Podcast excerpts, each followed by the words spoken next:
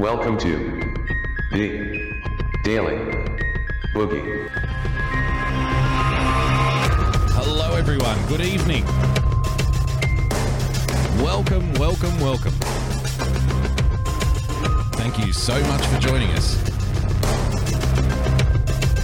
An absolute pleasure to be with you once again for another run around the track. Lots to get through.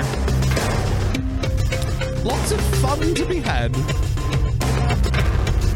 So I hope you can stick around. Grab yourself a drink, grab yourself a snack, settle in.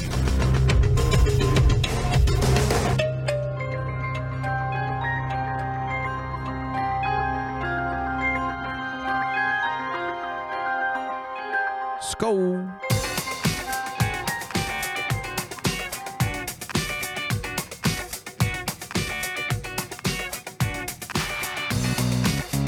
Ladies and gentlemen, thank you for joining us and welcome to another edition of the Daily Boogie Podcast. I am your host, Boogie Bumper. Hopefully, for the next hour or so, we'll see how we go. We might go a little bit longer, might even flow into tomorrow. Might do a very special, just this is just for you guys who caught the beginning of the show. This is just going to be special hot goss off the press for the people who line up to buy tickets before the ticket booth opens the people who get there at the very front of the line. This is going to be hot goss just for you. I might have enough stuff to do a show tomorrow as well at 6 p.m. But we'll see. Not making any promises, not making any commitments, but I may have enough stuff to flow on into another episode. So, but don't tell anybody. If people weren't here for that, they missed out. It's just between you and me. Keep that under your hat. Uh, thank you for joining us. Lots to get through, like I said. Uh, today, ladies and gentlemen, we are going to delve deep into the psychology of the right wing lunatic. That would be you. If you're a Donald Trump supporter in this scope right now watching this show, uh, the good people at the media outlets, ladies and gentlemen, have began have begun the arduous task of breaking down your psychology, figuring out what makes you tick, your fears, your hopes, your dreams, your motivations, your desires, your fetishes when it comes to politics, and all of the above. So, we're going to go through and break that down for you tonight as we analyze Donald Trump, the king of chaos. uh, quick reminder if you'd like to become a supporter of the show, please head over to patreon.com forward slash boogie bumper. Become a subscriber by hitting the subscribe button on your preferred podcast player. And of course, if you'd like to psychologically analyze me, then you can do so by following me on Twitter at boogie bumper. Just a quick uh, PSA about Twitter. Yes, you would have heard by now that uh, the two friends that we promote on this show at the en- end of each and every podcast are our good friends James R. and Chris Mack. Both got Twitter whacked overnight.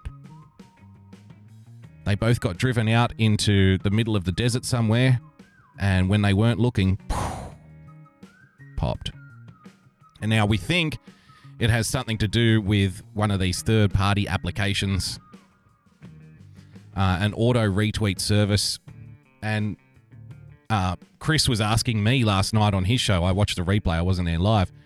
And he was wondering why I wasn't one of the ones whacked. Well, I never used that app. Never used it. Um, here's the thing I don't, I'm not a big Twitter guy. People who follow me would know that. Sometimes I go two, three days without tweeting. Um, I don't really get involved in social media wars. If something pops into my head, I tweet it out. Uh, I rarely use hashtags. So um, it's never been like a main focus of mine. I'd rather focus on, you know, this, what I'm doing here.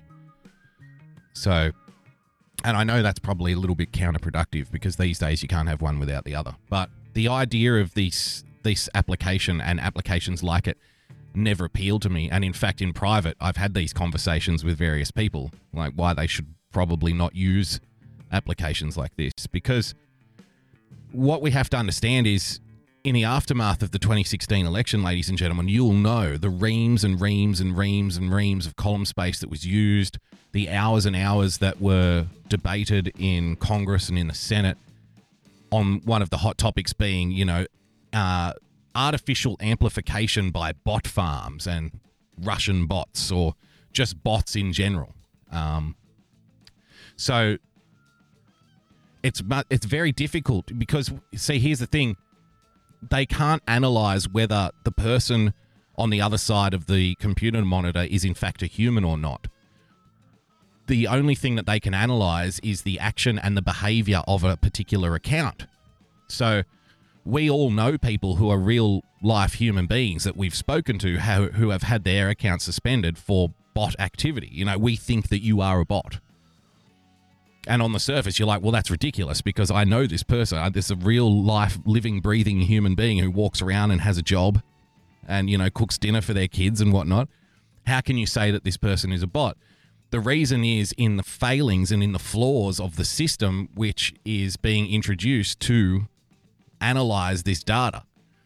So if somebody, um, you know, retweets very often, retweets certain accounts, if they like a certain amount of people, if they act in a certain way, then they might get scooped up in an algorithm which is sniffing around on Twitter looking for bots, right? So I never liked the idea of an app that would take my my activity and uh, replicate it in a mechanical fashion. You know what I mean? So, but that's not to say that um, eventually I won't be the one that will get banned anyway at some point in the future anyway because i'm of the suspicion that this is only going to be an increasingly um, this is this is only going to amplify. This is only going to accelerate, especially as we get closer to uh, 2020. Regardless of the fact that I'm not even an American, you know what I mean? I'm just a commentator, so I, I can't even vote. But that's not going to matter too much. The fact that I just you know analyze articles and news clips and whatnot for this little podcast, but. Um, I suspect at some point because it'll be it'll be a situation where I mean, we did the story a couple of weeks ago of the guy who got accepted into Harvard University and he came through immigration at the airport and he was denied a visa, even though he was accepted into Harvard. He was denied a visa because of what his friends were posting on Facebook, not even him. It was people in his friends list, right? And now this isn't even a bot uh, algorithm scoop up job. This was a real life human being reading his Facebook account and said, Well, we can't trust you because of what your friends say about America. And, you know, we went over that article and I said it was understandably horrifying. And this is the kind of future we're going into. So I suspect at some point in the future, even though I have a natural aversion to these kinds of programs and these kinds of applications, for the fact that I know that these particular platforms are looking for bot like activity. And anything that replicates bot like activity, whether it's well intentioned or otherwise, is likely to at some point uh, get caught up in the dragnet of these, you know, these applications, right? I suspect at some point there will be somebody on my followers list or somebody who retweets me who is nefarious or is a bot like who exhibits bot like activity and they'll probably just ban me too. Because if you think of how many uh, billions of people are using Twitter, um, you know, five or 10,000 here and there, then they're not going to care. And it's much more important to them for them to say, uh, you know, we're, we're, we're taking action. We've banned half a million accounts that displayed bot like activities. Um, they're not going to care about any individual who's wrapped up in that half a million accounts that they can boast about. You know what I mean? And nobody's going to read the appeal. But that's just the way it rolls. That's just the way it's going to go, I suspect. So, you know, whilst it was uh, James and Chris last night for allegedly, apparently using this application, which is apparently in the terms of service, but I don't know. But it's apparently in the terms of service that it's okay to use, even though um, that might be the reason today, but then tomorrow um, they might go through and just get anybody who, you know, retweeted that account. And then I would be one of those people, even though I know James is a real life human being. We have real life conversations on the phone. That's not going to matter. They'll say you retweeted a bot account, therefore you must be a bot also, and then psh, off with his head. So it's pretty arbitrary, if you ask me. But again, what did what did we expect? What did we think it was all leading up to? Why did we think all of the conversations and all of the pseudo investigations and the grilling of the Twitter executives? Why do we think that certain people were focusing on Russian bots, Russian bots, Russian bots, Russian bots? Because if you define bot like activity as retweeting things and liking things in a particular fashion, then pretty much the most avid Donald Trump supporter will be classed as a bot and their account will be done away with. It's very loose definitions and punishments are applied with, you know, strict compliance. It's a perfect storm. Uh, aren't the algorithms bots themselves? No. No, not necessarily. But I know what you mean. I, I get what you're saying.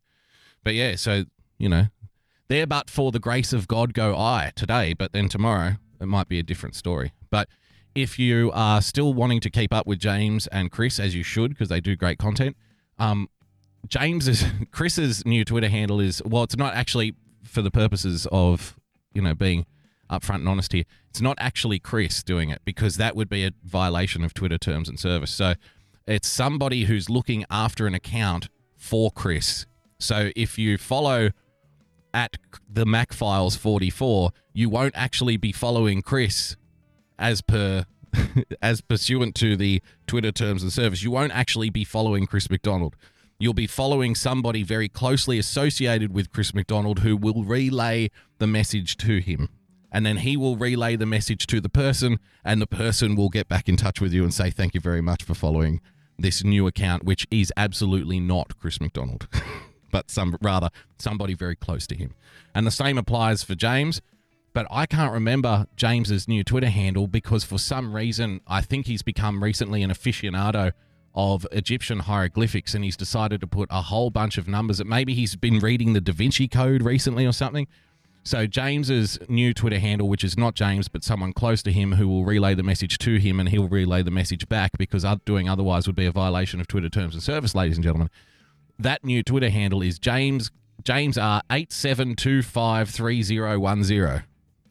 I feel like I'm at a call center. That number again.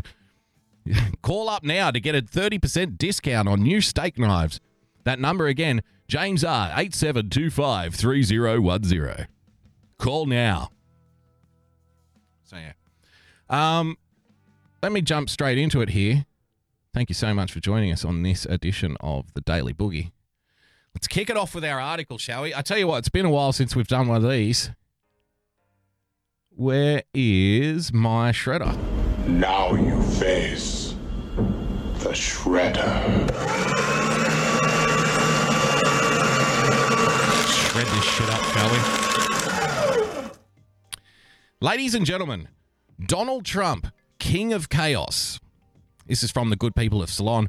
New research on right wing psychology points toward big trouble ahead. Trump supporters want chaos and destruction, ladies and gentlemen. Now, we're already, well, this could take a while, so you may want to brew a cup of coffee as we go through this line by line. The line Trump supporters want chaos and destruction seems a little odd to me. Now, I'm not, I'm, I'm absolutely, I'm not going to disagree with the experts at Salon who have obviously put a lot of time and research and objective reporting into this article. Um, but the Trump supporters that I've spoken to and dealt with and observed over the last, say, four years, I mean, don't you think it's a little strange to accuse people of being a fascist who also want chaos and destruction? From my granted very layman understanding of political philosophy, I would have thought the chaos and destruction was more the anarchist type mentality, wouldn't you? it's like Donald Trump wants a fascist wonderland. Donald Trump is an authoritarian fascist. He wants law and order and strong borders and suppressing of minority voices. And now, today, for some reason, this equates to chaos and destruction. Are you keeping up at home? The new fascism, ladies and gentlemen, is chaos, chaos and destruction. Apparently. Uh, when their bad drug high finally wears off, it won't be pretty. Donald Trump is the king of chaos. He has lied at least 12,000 times since becoming president of the United States. These lies are often obvious and lazy, such as incorrectly claiming that Hurricane Dorian would hit Alabama, Alabama, and then forcing scientists at the National Oceanic and Atmospheric Administration to parrot his lies. That was that's news to me. I didn't know that. Did you know that he strong armed the scientists at the National Oceanic and Atmospheric Administration to quote parrot his lies. I didn't know that. I had no idea. Hello.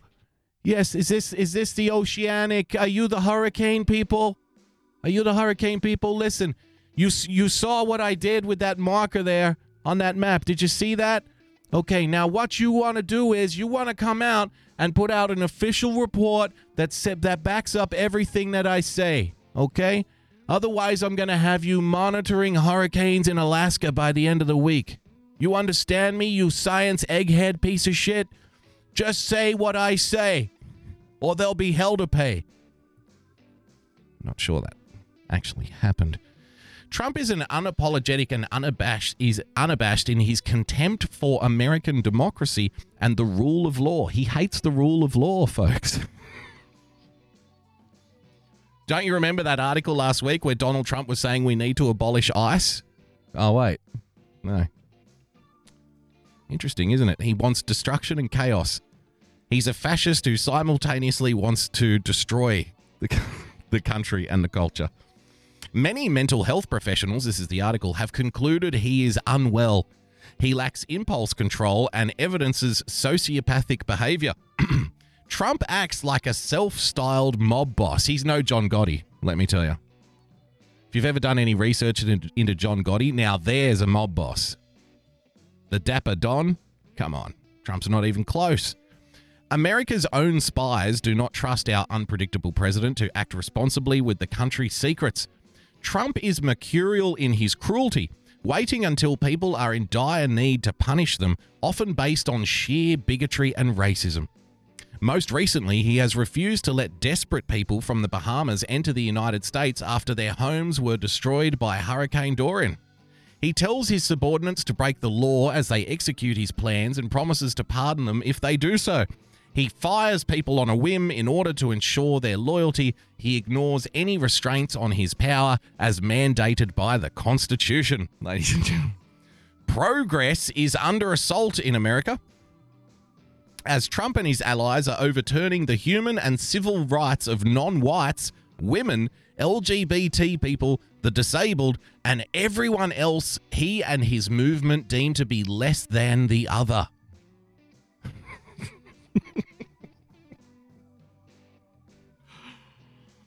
Chaos, the author continues, is at the nucleus at the age in the age of Trump. This chaos and the disruption and destruction it causes manifests in many ways. Where is all this destruction happening?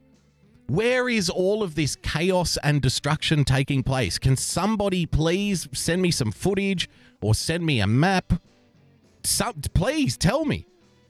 Where is the disruption and destruction and chaos actually happening? Because I'm looking, I can't see it. Can somebody point me to the chaos, please? Trumpism is a form of backlash politics fueled by white rage at a perceived loss of privilege and power in a more diverse and cosmopolitan world.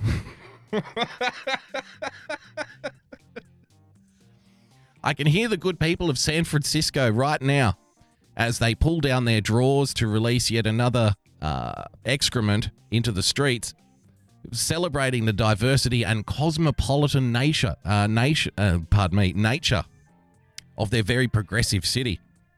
Trumpism, the uh, the article continues, is a temper tantrum along the global color line, fueled by anxieties about power and social dominance.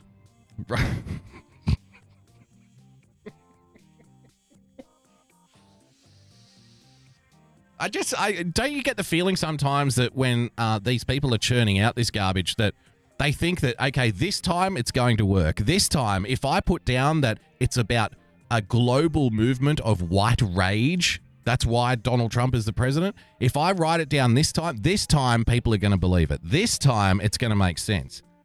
This time, all of the racists and the KKK people are going to snap out of it and go, oh my God, I can't believe it.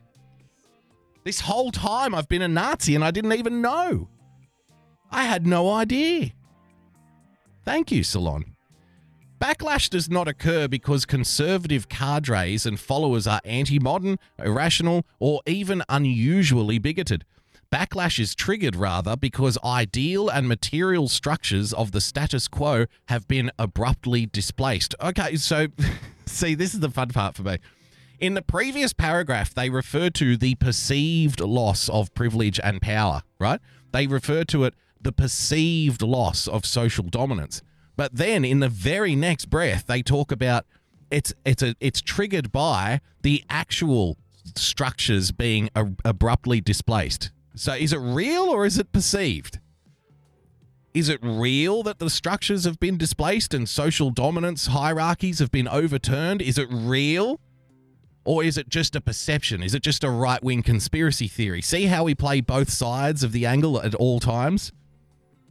No, these these these concerns that you have, you bigot, are just in your head. They're just made up. It's just fantasy. It's just doom. It's just conspiracy theory. And the only reason that you have these concerns and these feelings, the only reason that you are uh, propagating these conspiracy theories is because you're upset that the social hierarchy and the dominant structure has been overturned.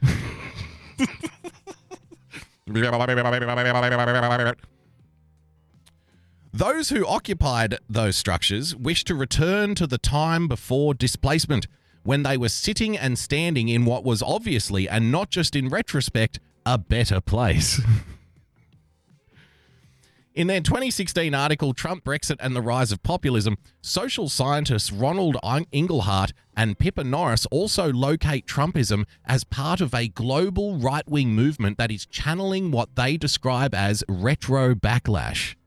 Remember back in the 90s when retro backlash just meant wearing bell bottoms and putting more shit in your hair? Weren't those the good old days?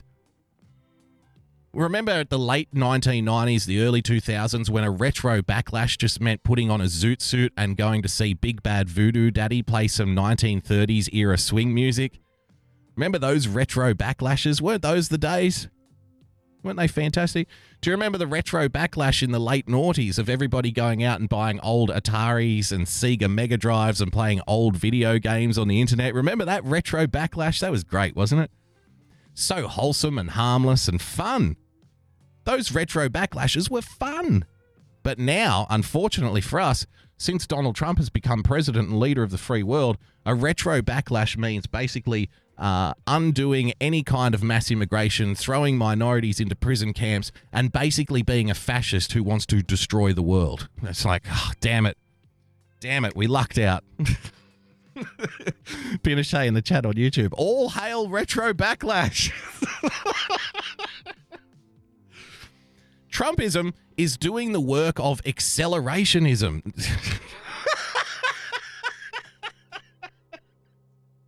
now, see, again, from one paragraph to the next, right? From one paragraph to the next. If it's a retro backlash, if people are yearning for social norms and traditions which are no longer followed, and if they want to go back to a period where those social norms were followed, where those traditions were adhered to, how can it be accelerationism to destroy the world? you can't be both things. You can't be a traditionalist and an accelerationist at the same time.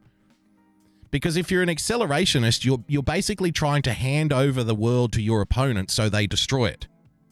If you're a traditionalist, you're you're hanging on for grim death, trying to save whatever you can, trying to stop progress. They said he's trying to stop progress, right? Progress is under threat from Donald Trump, the king of chaos. So on the one hand, he's the enemy of progress, and on the other hand, he's an accelerationist who's speeding everything up.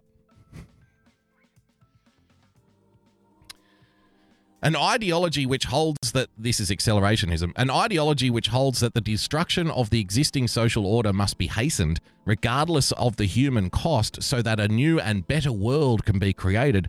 Trumpism is a means through which right wing reactionary versions of accelerationism is being enacted in the United States. Writing in The Guardian, Andy Beckett summarizes the goals of accelerationist thinkers. Quote, they often favor the deregulation of business.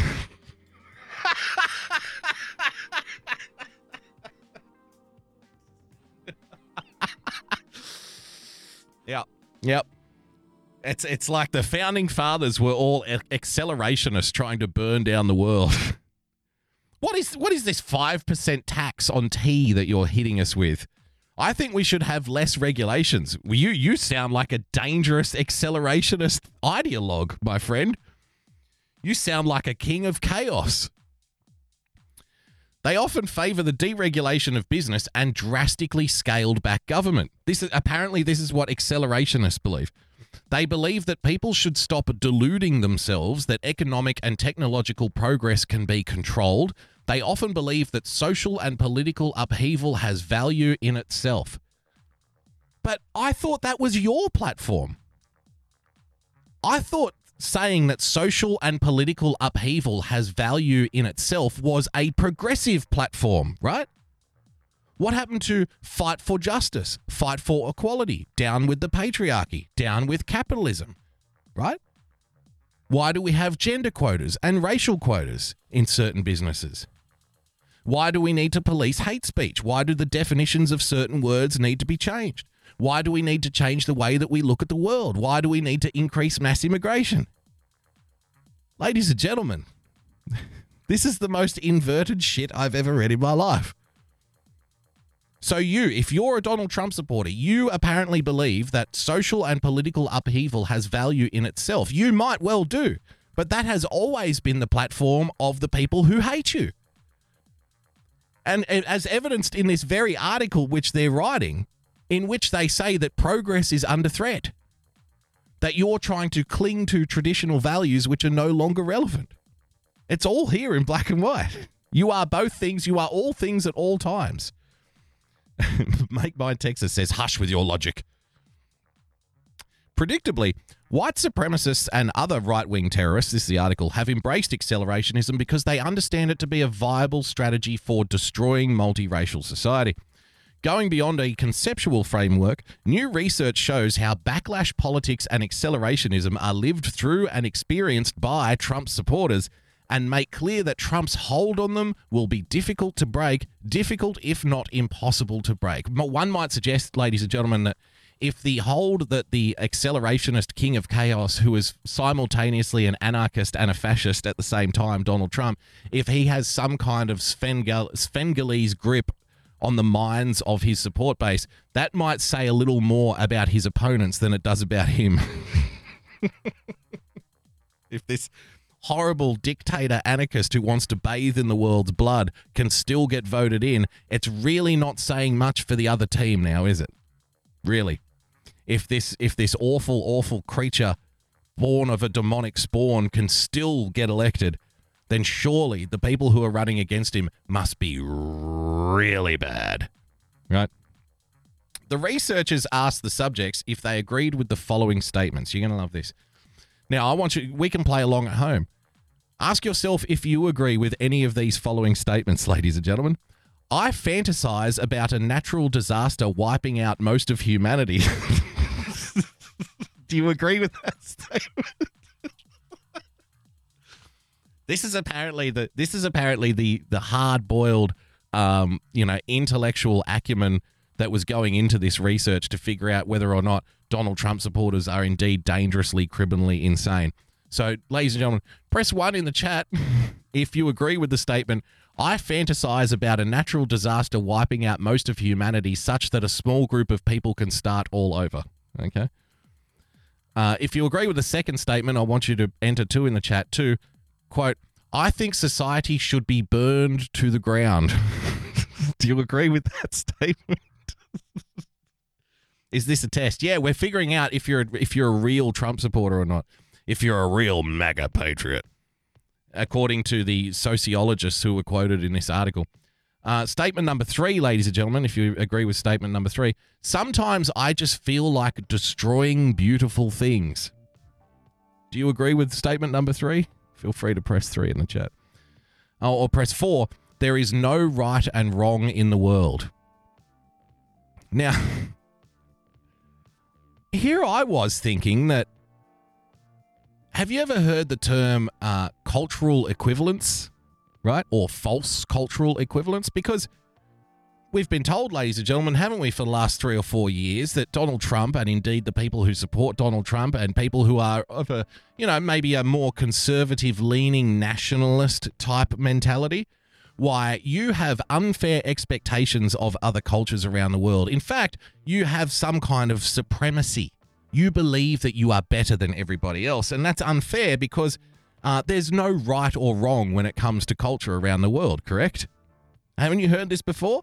Just because another culture does something a little bit different doesn't mean that they're wrong, doesn't mean that they're less than you, doesn't mean that they're worse than you. But now, for the purpose of this article, that's all been changed. Now, apparently, it's the Trump supporters who say there is no right and wrong in the world. Do you know why it's all changed now? Because your opponents of the day in this particular atmosphere at this very moment have decided to flip the script because they need you to know that you're wrong. so now they believe in right and wrong. They believe in objective, actual, they believe in objective rights and wrongs. They no longer believe that, uh, you know, truth is fluid. They believe they are the truth. They know right from wrong, and you don't, and you're wrong. Isn't it wonderful? Isn't it wonderful how decades of accepted political wisdom can be overturned just like that because we don't like the guy in the White House? Listen to this. The extreme discontent expressed in the need for chaos scale is a minority view, but it is a minority view with incredible amounts of support. Um, uh, what? Okay. Minority view, very popular. Very popular minority view minority is classified and de- defined as not many people following it, but this minority view that not many people follow has, quote, incredible amounts of support. Are you following along at home? Is your brain turning into custard? It should be. Quote, a substantial minority of, of individuals are so discontent that they are willing to mobilize against the current political order to see what if uh, uh, if what emerges from the resulting chaos has something better in stock for them. People who measure high in the need for chaos scale are, are right wingers apparently the, the, the very same right wingers who are accused of being fascists, who want to put everybody in a brown shirt, make people march up and down the street, perhaps put kids into some kind of boot camp when they turn 16. You know, these are these are the people who want disorder and chaos, not the people who don the black mask and kick in shop windows and set Starbucks on fire. They're not that. They want. They're now the law and order party. They want order. They believe in right and wrong. Do you believe this shit? right wing authoritarians. This is one of the best articles I've ever read. This this will be in the show notes of the uh, of the podcast. So if you look for the Podbean link after the show's done, when I upload the podcast, this will be the top article in the show notes. Right wing authoritarians, a group that strongly correlates with Trump supporters and Republicans, are also emotionally immature. well, I'm I'm guilty. guilty as charged. Sorry, dickhead. I'm sorry. I should learn to. T- I should learn to take this more more seriously, Mister Poopy Head. Mm. that was dumb. This is the conclusion of so- social psychologist Alain Van Hiel and his colleagues in their new paper. Quote: The relationship between emotional abilities and right-wing prejudiced attitudes. Van Hiel explained his findings to the website PsyPost. Quote, the results of this study were univocal. Univocal? I would have thought that was supposed to be unequivocal, but again, I'm just an amateur at this. People who endorse authority and strong leaders and who do not mind inequality, two basic dimensions underlying right wing political ideology, show lower levels of emotional abilities. Donald Trump's movement is a type of political body. The brain consists of ideologues, whether they work in the White House, right wing think tanks, and interest groups, the Republican Party, Fox News, and other elite groupings. These people see Trumpism as their best chance to destroy America's multiracial democracy, profit from environmental disaster, gut the social safety net, destroy the commons, slash taxes on the wealthy and large corporations, and install a Christian nationalist regime.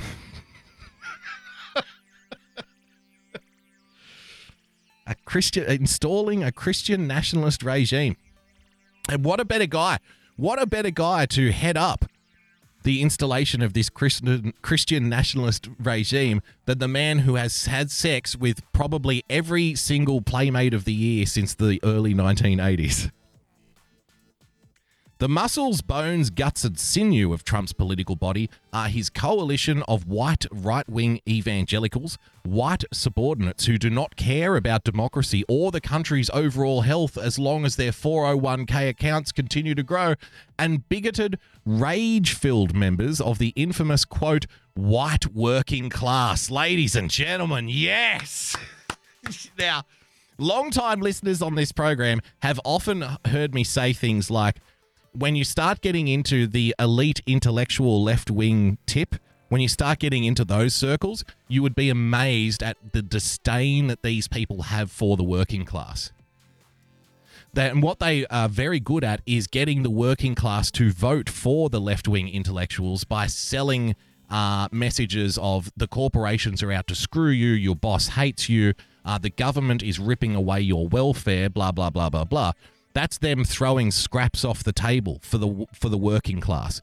In reality, these people hate the working class. You know why? Because the working class are the uneducated. The working class are the rednecks. The working class are the bogans. The working class are the shitty masses that can't live for themselves, can't make their own decisions, can't figure out right from wrong. The, the working class are the uneducated swill of society, according to the left wing academics and for all of the pronouncements that they make in public about how they need to protect people from lower socioeconomic backgrounds, how they need to look out for the working class because they're being downtrodden by the capitalist superstructure and the patriarchy. When you get these people in private, they will sip their wine and look down their nose at the guy who comes around to empty the ashtrays at the bar that they're drinking at. True story. They care not for the working class. They hate the working class. Does Donald Trump's political body and fascist movement have a heart? So now we're back. Now we're back to calling it a fascist movement, ladies and gentlemen. In paragraph number one, it was "You love destruction and chaos," which, again, from my layman point of view, would be more akin to an anarchist philosophy. And now we're back to calling Donald Trump a fascist, fascist regimes being historically, as you would all know, the kind of thing that gets voted in or uh, put in power to wipe out anarchists, to wipe out the people who want chaos and destruction. So he's the first fascist in history who wants chaos and destruction. So he's a very talented president. Does Donald Trump's political body and fascist movement have a heart? Yes. But it is an organ incapable of caring, concern, empathy, or concern for human dignity Nevertheless, the Trumpist heart beats hard and fast. Here's the problem with this. Like, we can laugh at it, and I laugh at this stuff because I like to try and de escalate the nonsense by, you know, pointing out how nonsensical it is. There, we, we start entering very dangerous territory when we start classifying our political opponents' positions not as legitimate uh, points of inquiry or not as legitimate points of disagreement or debate worthiness, when we start classifying our opponents' political positions as being, you know, some kind of pathology, that opens up a whole new world to very, very, very dangerous outcomes. In, Sov- in the Soviet Union, political opponents of the Stalinist regime were thrown into mental institutions because they deemed opposition to the communist system to be some kind of mental illness. Like, only a crazy person would be against what we're doing. Only somebody who is mentally sick and not with all of their faculties could possibly be against communism.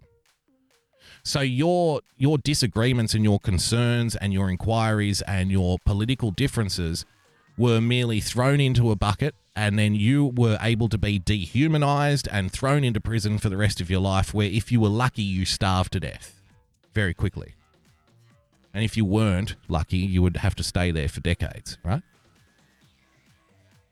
So when we get into this area of classifying our political opponents as being suff- suffering some kind of path- pathological sickness, right? Then we no longer have to listen to anything that they have to say. We no longer have to take their concerns seriously. We no longer have to treat them as fully functioning human beings with thoughts of their own, ideas of their own, and genuine points of difference, right?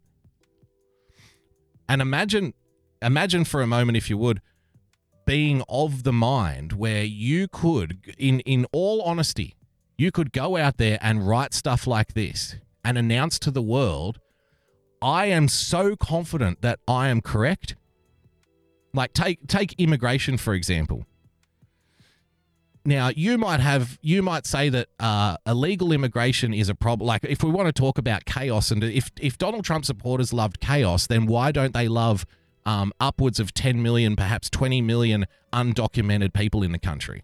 They would that surely that sounds pretty chaotic, having you know uh, what five or ten percent of the population not accounted for officially. Like we've read enough psychological profilings on different political ideas and stuff to know that people who are more conservative in mindset want more. They want things to be structured. They want to know data. They want to know how much is going in and how much is going out. They're not really the fly by night types. The fly by night types are the ones who think more in emotional terms and say, well, it really doesn't matter how many are coming over. The main thing is that we're doing the right thing for them. Right? But imagine being of mind to have the balls to suggest that everything I say is so correct, is so correct and infallible like you couldn't possibly stand against what I'm saying here in regards to mass immigration that it should just continue. And the reason that I know this is because anybody who is against my position on mass immigration has a pathological sickness akin to a mental illness which makes them incapable of seeing the truth. Like, uh, imagine being that person. What a, what a horrible existence you must lead. What a horrible life. Like, I almost feel sorry for you. If you weren't so dangerous, I would feel sorry for you. Completely detached from the world around you, completely detached from your fellow man, to the point where anybody who disagrees with you is mentally ill. wow you must be a very miserable, lonely, bitter person to get to that point in life. And then and then to have the balls to claim that you're the one who's protecting humanity. You know what's best. I'm the one with high emotional abilities. I have empathy. I am the all seeing and all capable and all loving, empathetic, beating heart of the world for everything I say cannot be challenged because I am the most intelligent guy in the room. And of course, anybody who would dis- who would step up and for some reason, you know, cite some kind of political difference, some kind of ideological difference to these pronouncements that I make, well, they must be pathologically ill. They must be mentally ill. They must be a sick, evil psycho- psychopath to disagree with anything that I say because obviously I'm so right. It's horrifying, isn't it? And I need not remind you, ladies and gentlemen, of what happens when people who hold these kinds of ideas, who conduct themselves in this fashion, get into power. And whilst they whilst they write things like their political opponents are addicted to chaos and want destruction, if you want to see true chaos and destruction, then go back and look at what happens when people who think that they're right and everyone who disagrees with them is mentally ill see the kind of chaos and destruction that follows once those people get themselves into power. And the unbridled righteousness that comes from thinking that you are the only one who knows, and everybody else is less of a human being for merely disagreeing with you. Watch what happens when those people get their hands on the levers of power throughout human history. And the rivers of blood that flow in their wake. So there you have it. Horrifying yet whimsical at the same time, I think. Ladies and gentlemen, like I said, this article will be in the show notes. Donald Trump, King of Chaos, new research on right wing psychology points toward big trouble ahead. Uh, I've got a couple of other items here. I promised you a bit more fun. Tell you what, like I said in the intro, I said keep it to yourself, but we will probably have to do a show tomorrow. There might be a Thursday night show, 6 p.m., because I've just got so much to get through here. Uh, Chelsea Handler, ladies and gentlemen, because we're talking about you know doing the right thing and the moral thing. Well, Chelsea has a new has a new documentary coming out examining the concept of white privilege, and what a what a, there there a, a more timely uh, place for this documentary I can't think of because now that we know that uh, Donald Trump and his supporters are merely inflicted with a sick pathological disease known as not being a progressive, now that we know that they're addicted to chaos and destruction and they hate their fellow man so much so that they would like to see that they would like to bathe in the world's blood effectively. Now that we know that, then I need to hear from Chelsea Handler about white privilege. I need to know how can we fix this? How can we get back to normality? Porch Dick, thanks for joining us. So let's see what Chelsea's got to say for herself. Well, and sometimes you have to put yourself in uncomfortable Yes. situations and feel uneasy about yourself and about things. And you did that many times in this Yeah. documentary. You went to an open mic, right, at USC? Yeah. And you had to go up, and I'm assuming you got some funny looks from people. But what was that experience like? It's always it's always the people who live in the most opulence who like to talk about how we need to be more uncomfortable. Have you ever noticed that? Have you ever noticed that? Remember, these are the people who hate the working classes.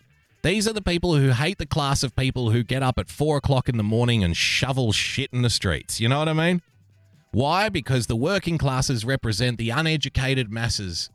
The uneducated, racist, redneck masses who are uncultured and care only about white American culture and their hamburgers and their NASCAR and their pro wrestling. We hate those motherfuckers. I can't stand being around the common folk. These are the call signs. These are the mating calls of the liberal elites. And then they get up on TV and they talk about how how everybody needs to feel uncomfortable sometimes. And so, how do we feel uncomfortable? Not every day. We don't feel uncomfortable every day thanks to our, you know, socio-economic background and perhaps our standing in the capitalist world. No, no, no. We here at we here at the Chelsea Handler Show, we experience uncomfortableness by being chauffeur driven to an open mic night at a university and trying to tell jokes to black people. and it was just so confronting. I mean, the black people were looking at me. God. God, it was awful. And, and what did you learn from it? It wasn't welcoming. What did you know? learn, It Chelsea? was uh, there were there were black people in that room that were taking me to task, saying, "All you do is come in here and take, take, take." You making a, a documentary about white privilege is an example of your privilege. yes. Yes. When you can't be woke enough. Here I am. Here I am. Here I am, a former a former somebody. You know, I've had a TV show, I'm a blonde white woman, and I want to learn more about white privilege because damn it, I've just got too much fucking money. So I'm going to head off to the slums. I'm going to head off to the ghettos of a wealthy liberal college and go up on an open mic night and talk to the people there about my white privilege. Little did I know that the people in the audience. Why, you're trying to make a documentary about white privilege? Man, that is such a white privilege thing to do. like, what do you even do at this point? What do you even do? Remember, our first article tonight was uh, a bunch of social scientists and whatnot and psychologists analyzing the chaotic and destructive pathology of right wing psychology. Now, if we're if it's a binary choice, I'm I'm not saying it's a binary choice, but if it's presented as a binary choice, meaning you can only be the right wing psychology or the left wing psychology, I think I know which one I'm taking at this point. Because at least on the right wing, sure, they have no empathy. Sure, they're fascists. Sure, they want to bathe in the world's blood, but at least they know who they are. the left wing psychology at this point is feeling guilty for who you are. And then when you try to fix it, being made to feel guilty because you're trying to fix it because you feel guilty.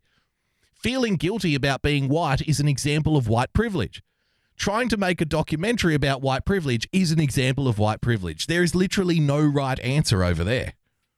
So send me the brown shirt as far as I'm concerned, if we only have a binary choice.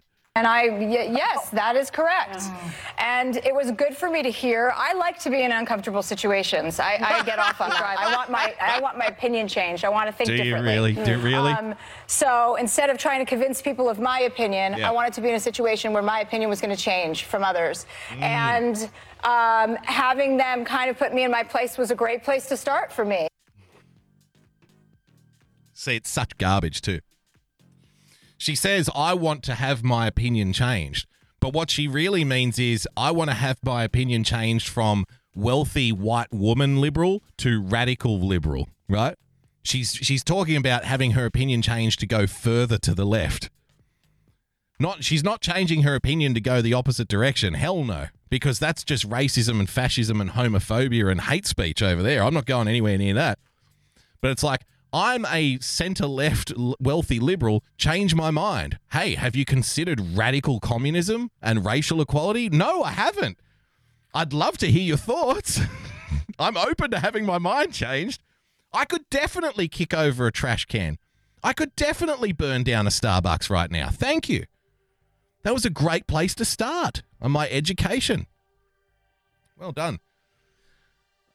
Let's do this one. This this is one of the hottest takes. This was one of the hottest takes all week. I've saved the good stuff for you. You're listening to the Daily Boogie, and I am Boogie Bumper. Thank you so much for joining us. Felicity Huffman got a light sentence for fraud. Good. now remember, now remember, ladies and gentlemen, what people like the kind of person who writes for the Washington Post, what they really dislike is when wealthy white people don't get justice, okay?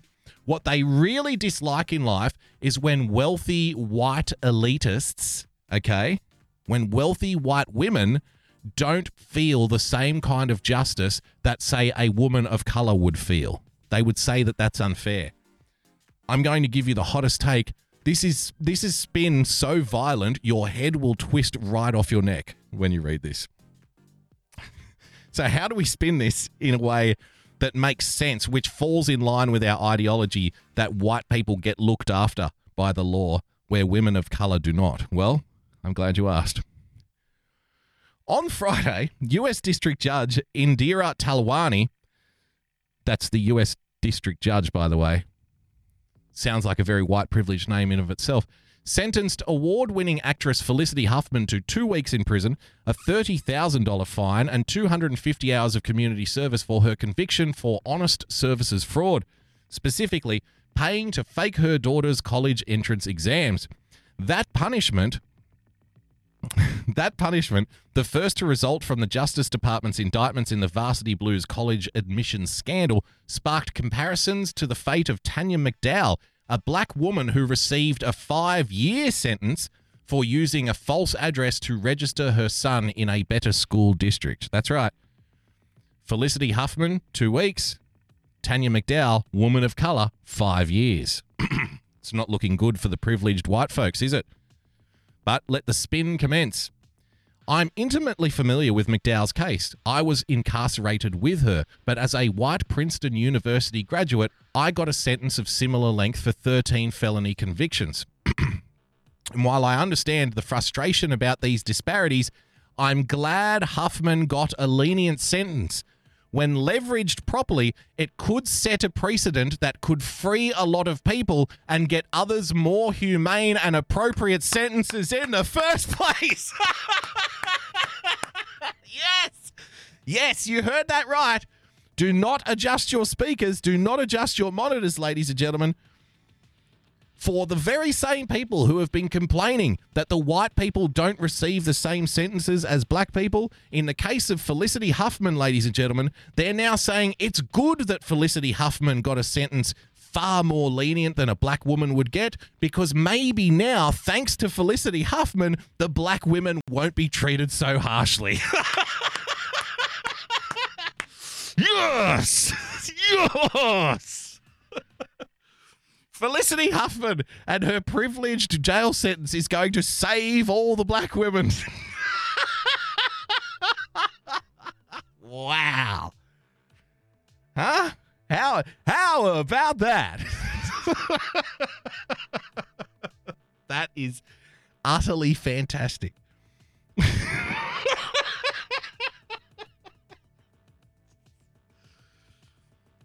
well, you know, I've been complaining about the white women have been getting lenient sentences for the longest time. I've always had an issue with white women getting lenient sentences, but you know what? God bless Felicity Huffman. God bless Felicity Huffman because it's about time that somebody put a spotlight on these privileged white girls getting lenient sentences because maybe now women of color won't be treated so bad. She's a trailblazer. She's the white Rosa Parks. She's the white Rosa Parks. She's not going to go to the back of the prison cell, Felicity Huffman. Oh no, she's fighting for racial justice in her two week prison term. Thank God for Felicity Huffman and her light sentence. Finally, now, women of color will get to see some justice. Bravo. the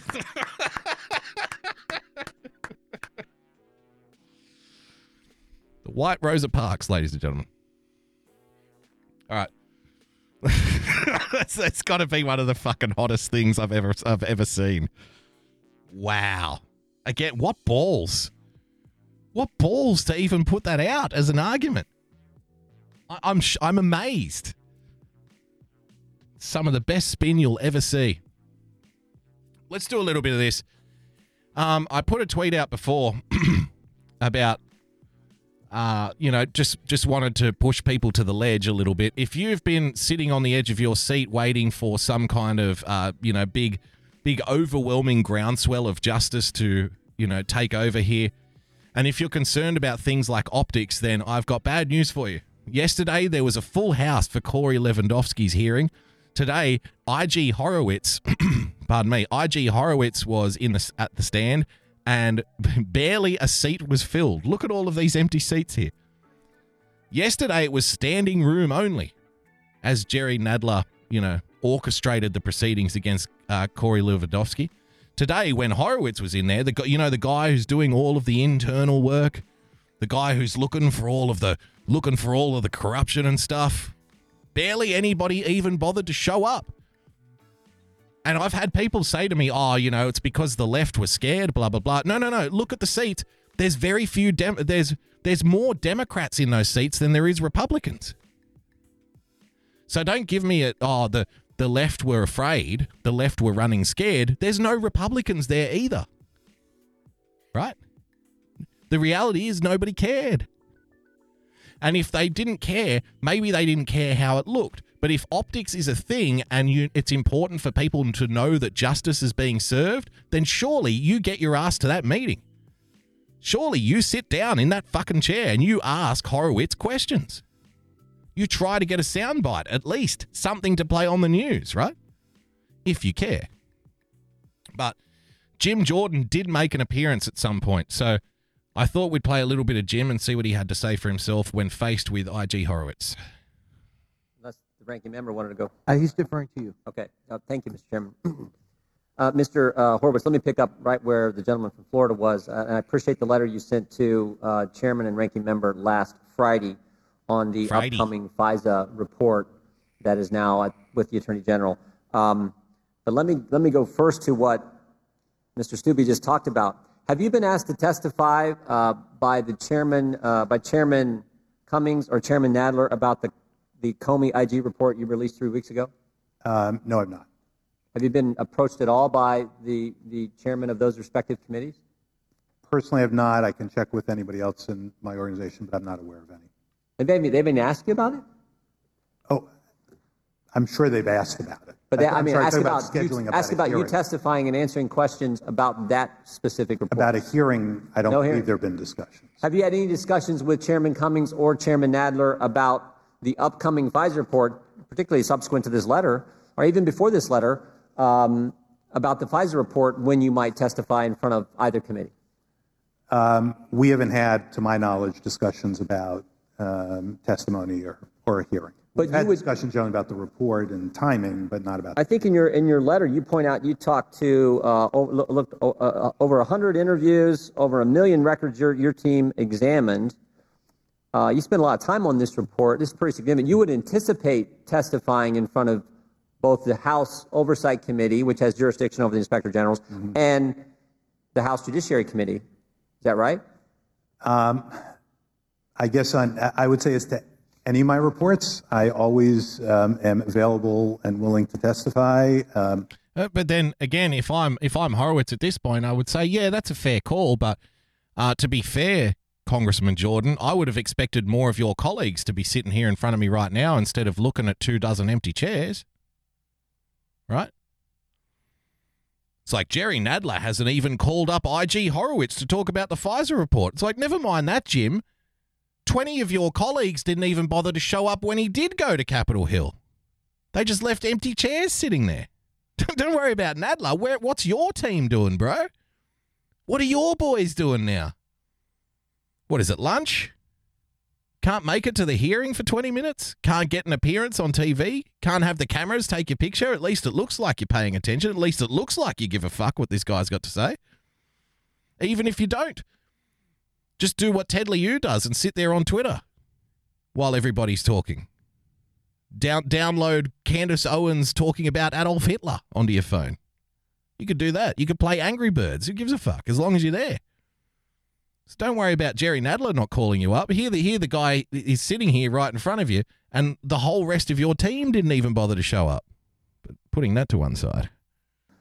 I'm not sure I'd want to uh, advocate for being in four hearings, two here and two on the Senate side. So Well, we combined them last year, uh, a year and a half ago. Yes. On one, we, we did that. So all I know is I think, as, as Mr. Steube said, this is important information, and frankly, the American people would like to see it. Let me go, if I could, to um, the recent IG report about Mr. Comey's leaked uh, leaked memos, and I want to I want to read from it.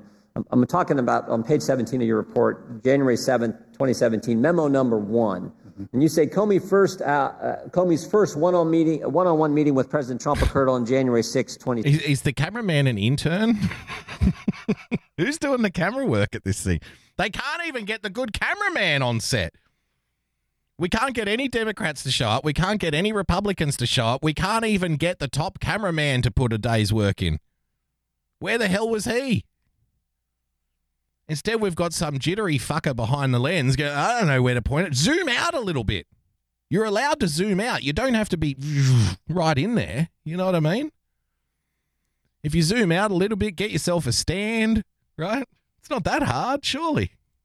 17. Is that right? that's right. And before briefing President, I'm reading from your Hey, report. there you Before go. brief, briefing President-elect Trump, Mr. Comey met with senior leaders at the FBI, Jim Rybicki, Mm-hmm.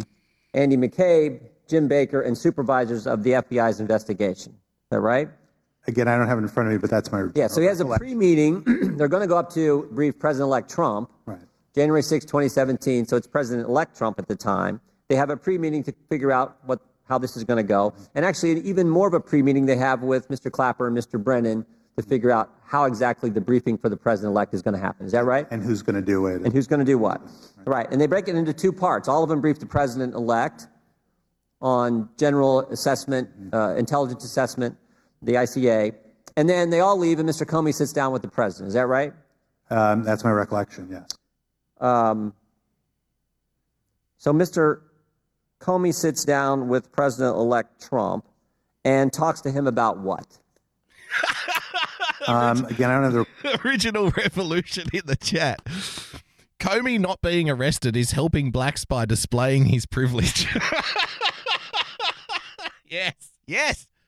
He's the next Martin Luther King Jr. We've got the white Rosa Parks, Felicity Huffman, and the white Martin Luther King Jr., James Comey. report in front of me, but my recollection is what we were told is it's a taking photos of him walking around on a golf course. You know, on these days, I just think about what freedom means to me. I like to think about how sacred our freedom and democracy is. And that's why everybody needs to get out to vote against Donald Trump. Sure, we might have bent the rules from time to time. We might have done things that weren't appropriate, but you know, what are ethics really other than the rules that white men set for themselves? I'd like to think that I could be uh, kind of an, an example, a beacon of hope, if you will, for the underprivileged and people of color in this our great nation. You see, when a man like me doesn't go to prison, when a man like me isn't interrogated, it gives hope, real hope, to so many people in the underprivileged classes that they too can perhaps one day rise to the position of not being held accountable for their actions. They may never be white, but they can pretend to be. I'm James Comey. I love freedom. about the what has come to be known as the salacious and unverified reporting about um, certain events in Moscow. Witnesses interviewed by the OIG also said they discussed Trump's potential responses to being told about the salacious information in the dossier, including that President Trump might make statements about or provide information of value to a pending Russia interference investigation. Is that right? That's my recollection. Yeah. So, he, so Comey stuck around and briefed him on the dossier. Well, on And- that on that one piece, is Understand? my recollection. Understand. Um, so what I'm interested in is is we always thought that this meeting was to give the president the intelligence assessment and, and fill him and give him a briefing. He's president elect. Um, but it now looks like, based on what you wrote at the bottom of page 17, that they included trying to get information on the pending in Russia interference. So it wasn't just information going one way; they were actually trying to get information from the president as well. Is that right? That's what we've reported. That's different. That's different. That's something I don't think we knew before. Multiple FBI witnesses recalled agreeing ahead of time that Comey should memorialize this event after it happens, right? Right. So he gets in the car on the way home and he immediately starts memorializing what took place. It's interesting. One of the things that he said, the reason they did this was because they thought the president elect might misrepresent, misrepresent what happened in the encounter. Remember that from the report? Uh, vaguely. Yeah. Again, I'd have to. says it on page uh, eight, 18. I think that's that's that's amazing to me because the irony was the only one misrepresenting anything it seems to me was Mr. Comey I was because just I was just about to say that. You quickly get into the car and you memorialize the meeting, and you do so under the guise of, well, I need to keep a record in case that in case the president uh, tells lies about what was said in the meeting. But then that can also be the kind of thing where I need to write this down in case the other guy tells the truth about what was said in the meeting, right? I need to put down a record of what I think or what I want what to be what was said in the meeting, just in case the other guy blurts out what was really said in the meeting. It's also equally possible. The reason that it's portrayed that it's not equally possible is because uh, Donald Trump is portrayed as somebody who always lies, and Comey is portrayed as somebody who always tells the truth. So if if James Comey has a recollection of a meeting with Donald Trump and says one thing, and Donald Trump says something else, then you're only going to hear in the corporate press that Donald Trump is lying about what James Comey said. And the account that James Comey gave is factual and accurate with no evidence whatsoever. And anything that Donald Trump says about said meeting is merely an attempt to cover up some kind of crime. He's trying to cover up, or it's an obstruction of justice, right? Or he's just attacking the FBI, which was another common line. But yeah, I think the whole, the most disappointing aspect to all of that is probably the fact that Jim Jordan and maybe one or two other Republicans were the only ones who bothered to show up. Nobody else gave a damn. Uh, tell you what, we'll end on a high note. We'll end on something for the ladies, shall we? We'll end on something for the ladies. Like I said, I might be back tomorrow night because I've got so many flow on pieces. I've got an amazing video about a white guy who wants to become an Asian. in in racial appropriation that goes next level. Um, got so many great little videos and little local news stories and stuff, but this one I found interesting. It's two, it's it's a male barista. Okay, so it's shirtless guys open a coffee shop. But it's interesting for the way if you don't think that feminist it, this is going to be a great little boil down education on how uh, how ideology, how indoctrination takes place and what it looks like. And it's not going to be for the reasons that you think, but you will see clear as day from one particular person. And I'll, I'll give you a chance. I want you to tell me when you see the indoctrination.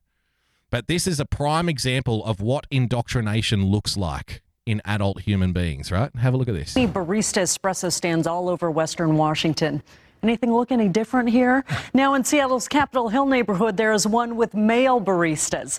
KIRO 7's Dee Dee Sun is there live right now. And Dee Dee, this barista stand is turning a lot of heads. It sure is. So the owners of I, I bet Dee Dee, Dee Dee, the on the street reporter, is thanking her lucky stars that she had this put on her desk this morning. Dee Dee, I'll give you the choice. Do you want to cover the crack den where the guy decapitated the neighbor's dog, or do you want to head down to the male model shirtless cafe and have a coffee? you can tell she's already giddy. Whoa, look at the cafe. it's going to be fun. I'll have 5,000 lattes made really slowly, please. This barista stand tell me that it is the only one in the state with men in swimwear serving espresso. It's still in the sock She's- open right now, and She's, the got- she's wide-eyed and bushy, bright-eyed and bushy-tailed. two baristas here just put up this sign today. So all day we've been seeing people walk by, look inside, take pictures, uh, say hello to these two men here, and it is definitely catching. Hot-blooded, check it and see. I got a fever of a hundred and three. you know, I got offered this job. I got offered this job. Had to knock it back. I'm lactose intolerant. in people's eye. I saw a hunk guy in there. Just Sorry. in his little thing, and he that was just fucking bad. I apologize. was, you know, posing. just, just adorable. They're adorable. These two baristas are turning heads and getting people to pull out their cameras Like, in don't- Seattle's Capitol Hill I don't think it's that much of a big deal, is it? Another fully grown man walking past. God, get the camera. Get the camera quick. Look, it's a man with his shirt off making coffee. It's so weird. neighborhood. It was a topless guy sitting in there with, with you know, swollen pecs and whatnot. They're in these uh, kind of like uh, That's now that's the guy I want you to pay attention to. Shea in the chat saying, This is my state. I disavow. Sorry, man. You'll you'll forever be known as the gay cafe. Which which state are they in? Is it is it uh, Washington State? I think they said Seattle uh, City Center. I think so. If it's Washington State, uh, Wash- formerly Washington State, formerly the new Somali Republic, now known as uh, Gay Cafe. Brief bikinis, mm-hmm. and they're all very good-looking young men. It's a new espresso stand at Broadway and Harrison called Dreamboyz Espresso. Dreamboyz, Besides- the Dreamboyz. Do you want cream or sugar? I want sugar, then cream.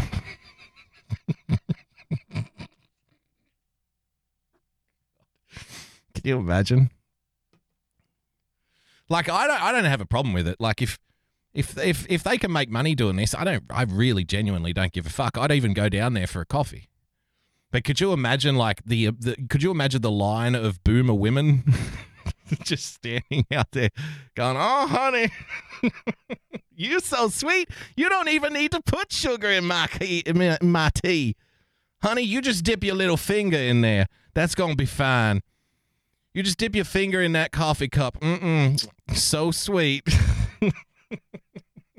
Signs advertising hot guys serving hot coffee Hot guys. just went up today. I worked for Starbucks a couple of years back, and I really enjoyed being a I, I, who would have known he was a former Starbucks employee? barista. But like, why can women do it but male male can't? The Yeah, see, I don't know about that argument. well, how come women can do it in bikinis but guys can't? But they say the same thing about male cheerleaders, and it never really works out the way you planned, did it?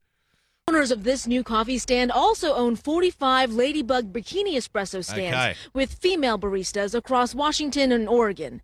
There was one here too for about a year, but they closed a few months back after a lack of business. The owner said their customers and employees suggested hiring men to serve coffee instead. And now, here they are. There's a market for hot guys serving coffee. When isn't there? Even people who aren't so into the Now, he, now listen. This is key. This is key. Okay, this is how indoctrination happens. This is what indoctrination looks like. So they're about to. This guy is about to tell you what he thinks about women in bikinis serving coffee, and then he's going to tell you what he thinks about men uh, shirtless serving coffee. If you want to know what indoctrination looks like, this is it. idea of bikini baristas with I'll back it up a bit. When isn't there? Even people who aren't so into the idea of bikini baristas with women. I thought the whole concept was very odd to me. It's very. It Odd. feels like something from a bygone era. Bygone era, honestly. I don't think it has any place in today's society. See, they're finding But- this stand has a different vibe. I just thought it was a lot of fun. I've, I've never seen anything like it, and it's just like, yeah, hell yeah, this is Capitol Hill. Bring- Wow. So, if you want to see how feminist ideology permeates in society, ladies and gentlemen, this is it. Exhibit A. This is the only exhibit you need. Seeing women in bikinis serving coffee is outdated and bigoted, and it's it has no place in modern society. Seeing topless men serve coffee is fun and hip and new, and why the hell not? And here I am, a stupid heterosexual male, thinking to myself, hang on, why can't women in bikinis serving coffee be fun? Why is it only half naked men? Why is that fun, but half naked women serving coffee is wrong? Right? Like, surely women in, in if they if they took the job, nobody put a gun to their head, right? So women serving coffee in bikini tops is apparently oh no that's you know what? We need to do away with this kind of shit in it has no place in society. That's those were his words. It has no place in society. It seems like something from a bygone era. It's weird. It made me uncomfortable. Right? Not fun. In other words not fun. Girls in bikini serving coffee not fun. It's wrong and weird and it needs to stop Topless guys serving coffee, on the other hand, yeah, why the hell not? It's fun. Hey, it's a modern society. and that, ladies and gentlemen, is how people get indoctrinated in real time. In real time. That's how it goes. On that note, ladies and gentlemen, thank you so much for joining us. Uh, like I said, I'll probably be back tomorrow night at 6 p.m. for another edition of the Daily Boogie. So uh, hopefully I see you then. I've got so much more stuff to get through. We're going to have a lot more fun too. Thank you for joining us tonight. If you'd like to become a supporter of the show, please head over to patreon.com forward slash boogie bumper. Become a subscriber by hitting the subscribe button on your preferred podcast player. And of course, if you would like to sell me coffee whilst wearing a mankini, then you can do so by following me on Twitter at Boogie Bumper. Don't forget to follow our friends' new accounts. Uh, for the best 15 minute data downloads on the interwebs, follow James at JamesR87253010. that number again, James R87253010. And of course, Chris Mack at the MacFiles44. Uh, until tomorrow night, guys, thank you so much for joining us. I'll see you again at 6 p.m. Until then, stay calm, stay rational. God bless. Bye bye.